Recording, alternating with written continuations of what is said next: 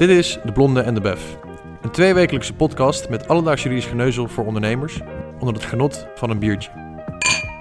Elke podcast bespreken we naast enkele actualiteiten één hoofdonderwerp uit het Nederlands recht, maar dan in behapbaar Nederlands.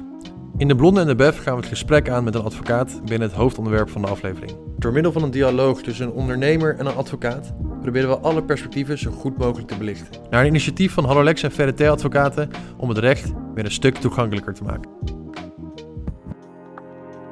Welkom, leuk dat jullie luisteren. Ik eh, zit hier vandaag eh, met Stefan de Beer, advocaat bij VRT Advocaten. Mijn naam is Bas van der Werf.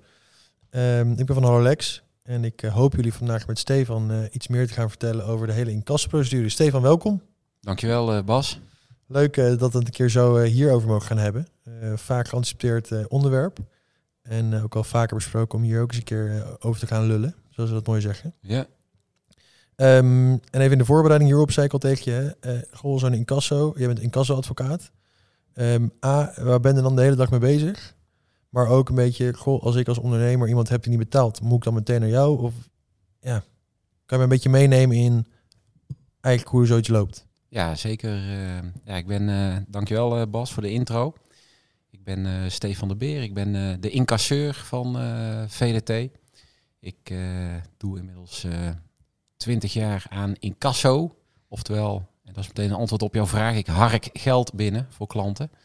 Ehm, zoveel als mogelijk, dat is ook mijn hobby. dat vind ik echt leuk om te doen. En dat doe ik uh, in die 20 jaar, 15 jaar ruim als uh, incassoadvocaat. Dus mijn uh, praktijk bestaat vooral uit business-to-business geldvorderingen. -hmm. En die, als ze dan bij ons komen, incasseren wij vaak in een buitengerechtelijk traject. Hè. Dus ik stuur brieven, we bellen. En dan komt het in heel veel gevallen in dat traject goed zonder dat we geld hoeven te investeren aan een dure rechter. Ja. Oké, okay, maar dat is misschien even een, een, iets verder gevorderd stadium. Ik kan me zo voorstellen, want ik heb natuurlijk zelf ook wel eens klanten gehad die hebben ja, betaald buiten de normale betalingstermijn, zeg maar. Hè, ja. De 14 dagen die wij hanteren op de factuur. Ja. Um, wat is een beetje het proces als ik een klant heb die na 14 dagen nog niet heeft betaald? Ja, als je een betalingstermijn hebt van, van 14 dagen dan zou ik uh, voor jezelf agenderen, uh, in ieder geval een vast moment hè, in de week.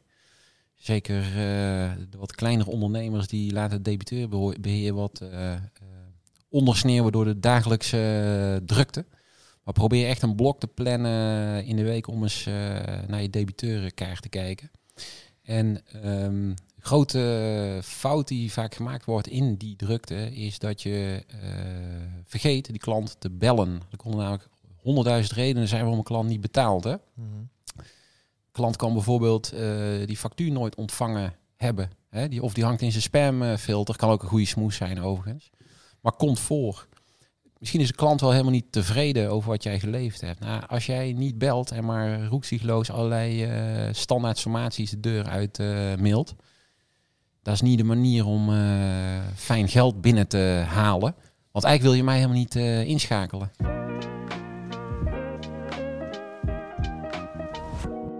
En de initiële um, route, zeg maar, hè, zoals die eigenlijk zou moeten gaan. Dat is een beetje, als ik het goed heb, en vul maar aan waar, waar, waar kan. Um, ik verstuur een factuur, hè, die wordt niet betaald binnen een termijn. Nou, je zegt even bellen, kan. Maar kan ook zeggen, ik stuur een herinnering. Ja. Er ja. zou een tweede herinnering aan te pas kunnen komen. Ja. Daarna? Nou ja, wat ik altijd zeg is toch eerst, eerst bellen. Uh, na die 14 dagen. Dat kan op de 15 of de 16e zijn, maar vooral niet op de 36e. Mm -hmm. uh, in Casso is ook meteen een eerste geheim van in Casso is gewoon snelheid. Bovenop zitten. Bovenop die debiteur gaan zitten. Zorgen ervoor dat, uh, dat hè, want hij heeft meerdere schuldeisers waarschijnlijk, dat hij jou betaalt. En hè, als eerste en niet al die anderen. Hè, dus um, maak het vooral ook, ook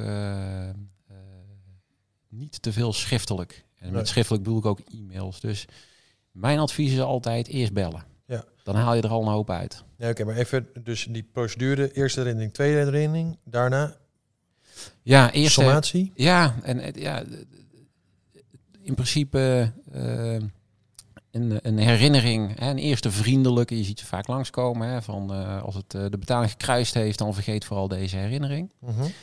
Ehm, daarna al een wat onvriendelijker eh, eh, mailtje. Eventueel ook weer voorafgegaan door een, eh, door een belletje. Ja. Ehm, komt er dan nog geen eh, betaling? Eh, ook afhankelijk van de klant. Hè. Het blijft maatwerk. Hè. Niet bij elke klant eh, hetzelfde Nee, traject. en de hoogte of de grootte van de debiteur natuurlijk. Ja, ja, als de key-account is, dan ga je niet eh, meteen met een ingebrekenstelling, ga je niet meteen een ingebrekenstelling sturen. Nee. Maar is wel mijn advies om het daarbij te houden. Dus ehm, bellen, aanmanen, o- of een herinnering eigenlijk, hè, hoe, hoe jij dat noemt. Hou die termijnen ook lekker kort. Ehm, daarna nog eens een keer bellen. Aanmaning, hè, dus al wat serieuzer de debiteur eh, benaderen. Ja. Tenminste serieuzer, wat, wat dreigender.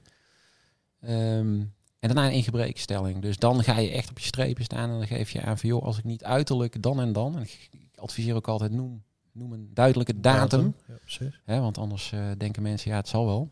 Ehm, moet het betaald zijn, zo niet. Dan gaat het ter incasso uit handen. Eh, bij voorkeur natuurlijk naar, naar VDT. Ehm, maar in elk geval, zet dat er duidelijk in. En ook dat je achter de incassokosten en de rente aangaat. Vergeet dat eh, niet. Dat, dat, Moet dat op die aanmaning ook staan? ja, bij voorkeur wel. En waarom? Ehm, wat ik al aangaf. Mensen die... eh, onze klanten die hebben liever helemaal niet met mij te maken. hè. Ik ben een soort noodzakelijk kwaad soms. Ehm, die dreiging met die rente en in kaskosten, die, die verhoging van de vordering daarmee, die levert echt ontzettend veel klanten al betalingen op. Want ze denken, oh shit, het gaat naar een advocaat. Ze gaan toch al googlen. Ze, ze bezoeken de website en denken, oh ja, ja dat, gaat niet goed komen. Laat ik maar alsnog eh, de- deze crediteur, deze schuldeiser betalen. Want ik heb eh, geen zin in eh, boze briefjes van een incassoadvocaat. Nee. Dat kost ons business, hè? Dus eh, Maar goed, even, ehm, ik, ik weet dat in de algemene voorwaarden staat er ook gewoon een heel gedeelte over rente en kassakosten. ja, Daar hoort het te staan misschien, Ja. zo zeggen. ja, dat, ja, Ja, een betere bewoording. ja, ja, dat hoort er, eh, dat hoort er te staan. Maar dan nog zeg je van, goh, additioneel zorg ervoor dat het in die aanmaning ook gewoon nog een keer opgenomen is. 100% want algemene voorwaarden, tuurlijk, hè, ehm, die moet je hebben. En zeker moet daar iets over de rente en kassenkosten in staan. En wat de andere gevolgen zijn van wanbetalingen. Bijvoorbeeld dat je je ver- verplichtingen zelf opschort. Ehm, maar wie leest die? Hè, dus Ja, het goed, is heel dat- goed om dat eruit te halen. Ja. En in die brief eh, te zetten. Maar goed, dat hoef je als natuurlijk in principe eh, is dat niet mijn probleem als ik ze goed ter hand heb gesteld. Is niet mijn probleem als mijn klant het niet heeft gelezen. Nee, nee. Maar ja, die dreiging helpt echt hoor. Ja, oké. Ja. Want ehm, eh, er zal geen eh, debiteur eh, zijn die uit zijn hoofd weet eh, hoeveel eh, rente en de kaskosten Nee, dat, eh, dat, dat gaat, eh, gaat kosten. Maar inderdaad, eh, scherp je algemene voorwaarden daar ook goed op eh, aan. ja, want als ik dat er niet in heb staan in principe. eh, en ik verkeerd het op die aanmaning, dan kan ik ook geen recht op maken, denk ik. Ja, dat is, dat is een hele goeie. Die vraag krijg ik vaker. Ehm, ook afhankelijk van het land hè, waar je gaat incasseren. Maar laten we het even beperkt houden tot, tot Nederland. Wanbetalers genoeg eh, in, in Nederland. Steeds meer ook weer, merken wij. Ehm, in Nederland ehm, eh, twee dingen. Als ik een eh, klant eh, binnenkrijg, dan kijk ik natuurlijk naar de algemene voorwaarden. Primair nemen wij die rente- en inkassenkosten over. En dat, dat mag onze klant dus ook doen. Doen. Ja. Maar er zijn natuurlijk ook klanten die of die algemene voorwaarden niet rechtsgeldig eh, zijn overeengekomen met die debiteur. Of niet op de juiste, misschien, juist de hand gesteld misschien. Ja, niet op de juiste wijze de hand gesteld bijvoorbeeld. Ehm, dan kun je in Nederland, en dat is wel eh, eh, prima wetgeving eh, in het burgerwetboek, daar kun je op terugvallen. Mhm.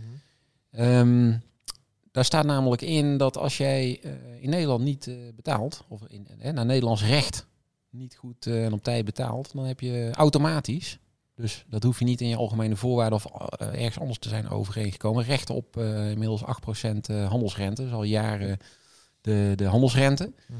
Daar hoef je niks voor te doen, dat gaat automatisch. Dat, die, die begint te lopen na die 14 dagen betalingstermijn. Oké. Dus dat is, een, eh, dat is al een escape, hè, als je de voorwaarden niet op orde hebt. En eh, in algemene voorwaarden staat vaak 15% in kassenkosten. Nou ja, heb je die algemene voorwaarden niet goed te hand gesteld bijvoorbeeld, dan val je in Nederland terug op de, ja dat heet de WIC, de wet in kassenkosten. Ja. En dat is een, uh, ja, een, een gestaffeld tarief. Dus over de eerste 2500 euro betaalt die debiteur 15% in kassakosten. Ja. En uh, et cetera, et cetera. Zo de volgende 2500 wordt dat 10. En, goed, dan is, is het dan ook wel handig om het wel een algemene voorwoord op te nemen? Of zeg je dan... Ja, absoluut. Ja, als je uh, in algemene voorwaarden anderhalf procent rente opneemt en bijvoorbeeld altijd 15% de kassenkosten met minimaal een x-bedrag, 750, 500 euro, dan uh, gaat daar natuurlijk een veel grotere pressie van uit in dat aanmaningstraject op die debiteur om ook die vordering te betalen. Ja. dus hoe hoger die, die, die bedragen zijn of die percentage die je hebt afgesproken in je, in je contract en in je algemene voorwaarden, eigenlijk contract is natuurlijk, ja, hoe meer incentive er is, ik weet niet of het juiste woord, ik denk het wel, voor, die debiteur om te, dokken. Ja, precies. Niet mokken, maar dokken. nee, oké. Maar goed, eh, even worst case. Ik heb uh, gebeld, herinnering gestuurd, nog een keer gebeld. Tweede herinnering, aanmaning even. Ehm, en vanuit daar hè, weer niet betaald. En dan stuur ik een ingebrekenstelling. Ja. Met vanuit daar ook ja, en kassakosten erop uh, op, opgezet. En als iemand dan nog een keer niet betaalt, is dat zeg maar. ik, ben een beetje op zoek naar wat is dan het moment dat je een incassoadvocaat inschakelt, zeg maar. Ja, als jij op een gegeven moment uh, die ingebrekenstelling hebt gestuurd, dan is het ook tijd om, te, om niet alleen om te blaffen, maar ook om te bijten.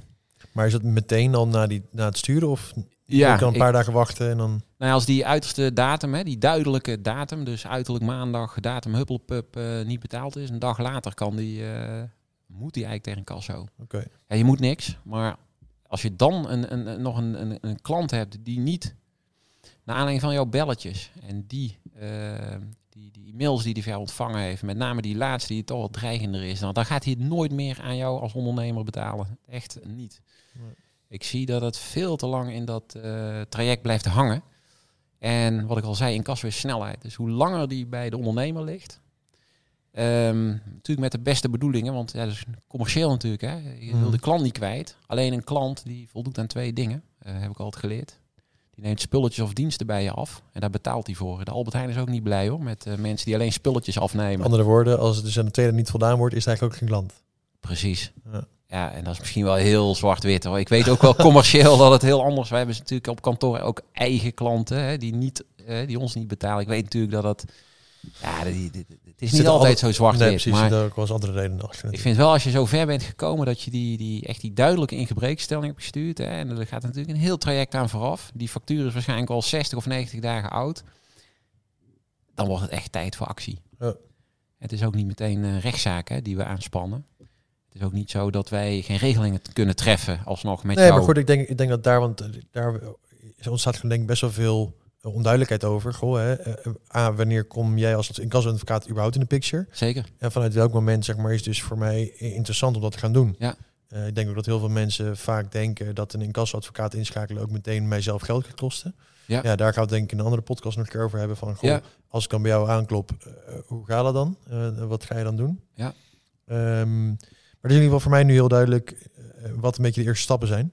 Um, en wat ik zeg, ik denk dat het goed is om een andere podcast een keer verder te praten over... Als ik dan een keer bij jou aanklop van meneer de incassoman, help me eens wat je dan gaat doen en wat het gaat kosten, et cetera, en wat daarbij komt kijken. Ja, zeker. Thanks voor nu um, en tot snel. Dankjewel.